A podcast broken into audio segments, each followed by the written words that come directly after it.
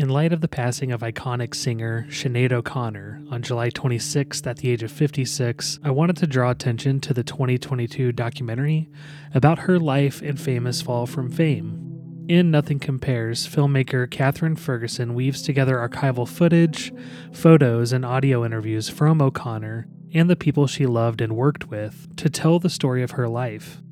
The film begins with insight into her childhood, growing up in Ireland in an abusive home in a deeply patriarchal and theocratic society. When she got older, she started to rebel against the ideas and restrictions that she grew up with. This all led to her appeal as a fashionable and outspoken artist and activist, but it also led to her mainstream career unraveling, especially in an America that reacted with vitriol to any interruption in the smooth flow of entertainment, as one interviewee phrased it.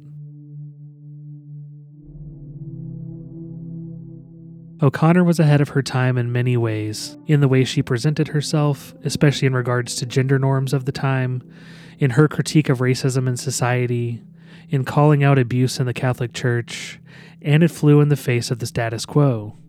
This film really shows how fame and the backlash fueled her rebellious nature and led to some beautifully dynamic moments of protest.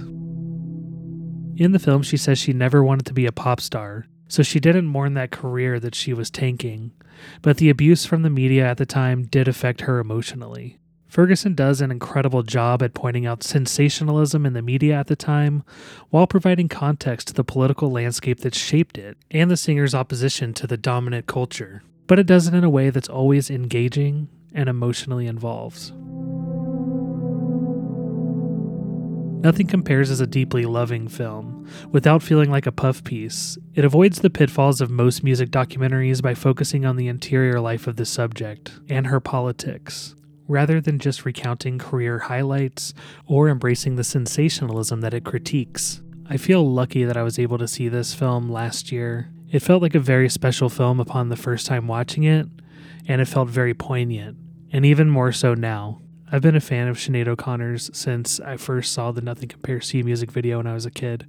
The image of that close up with that stark black background and the lighting on her face has always stuck with me. It almost felt like something from another world, another time. So, getting a film like this that can put context around that and humanize the person behind the image is always a beautiful thing for me. Ladies and gentlemen, Sinead O'Connor.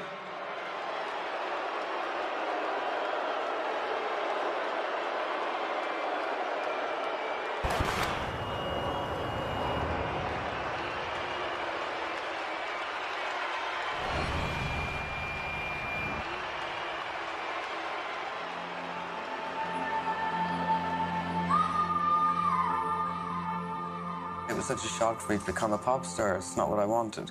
I just wanted to scream. Everybody in music has a story in terms of what they went through.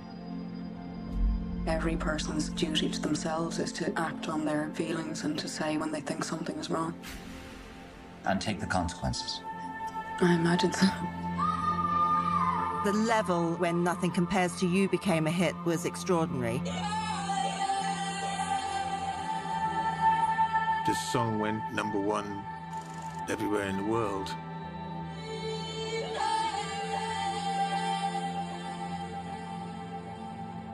I had come across an article about families who had been trying to lodge complaints against the church for sexual abuse and were being silenced. I had booked her on Saturday Night Live. Basically, everything I had been raised to believe was a lie. She blows the candle out, she goes off stage.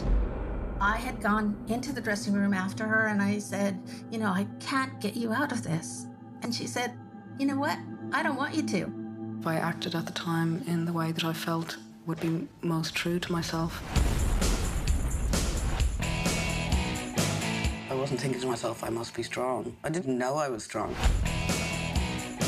An artist's job is sometimes to create the difficult conversations that need to be had. That's what art is for. My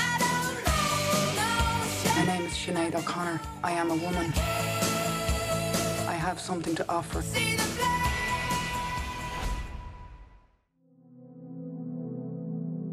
Nothing Compares is now streaming on Showtime.